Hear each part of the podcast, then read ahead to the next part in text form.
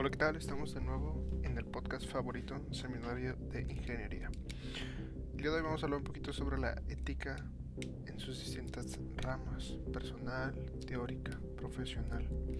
Este tema es el que se me hizo el más importante de la unidad. ¿Por qué? Porque fue el que entra más a reflexionar sobre lo que va a ser bueno o malo, esos cruces con la moral que se van a tener. ¿Por qué? Porque directamente existe algo como un código de ética, pero pues ¿qué, qué, qué es la ética? ¿No? O sea, al final de cuentas es como esta decisión, este testamento, este, esta doctrina que le dictaría a un individuo, a una persona, qué opción es la buena, qué opción es la mala.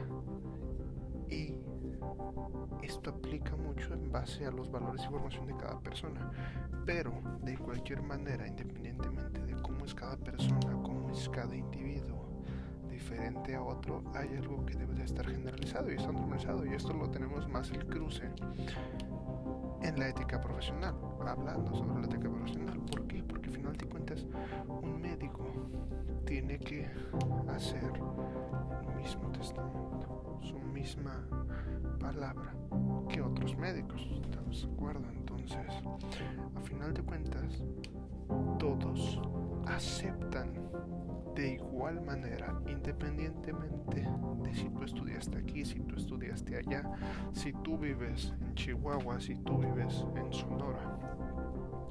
Al final de cuentas, todos llevan una ética profesional que los sigue como tal por su profesión.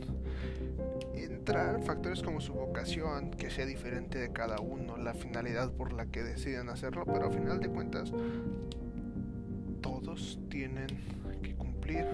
Todo, esa, esa ética está generalizada.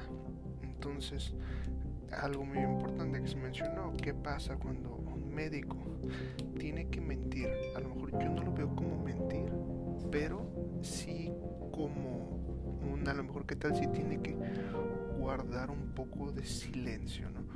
No decir toda la verdad completa por el beneficio del paciente. ¿Qué pasa en esos casos? ¿Es bueno, es malo o no? Dependiendo del caso, debería de ser bueno. ¿Por qué? Porque si al final de cuentas permite una oportunidad para que el, al, el individuo vaya mejor, debería ser mejor.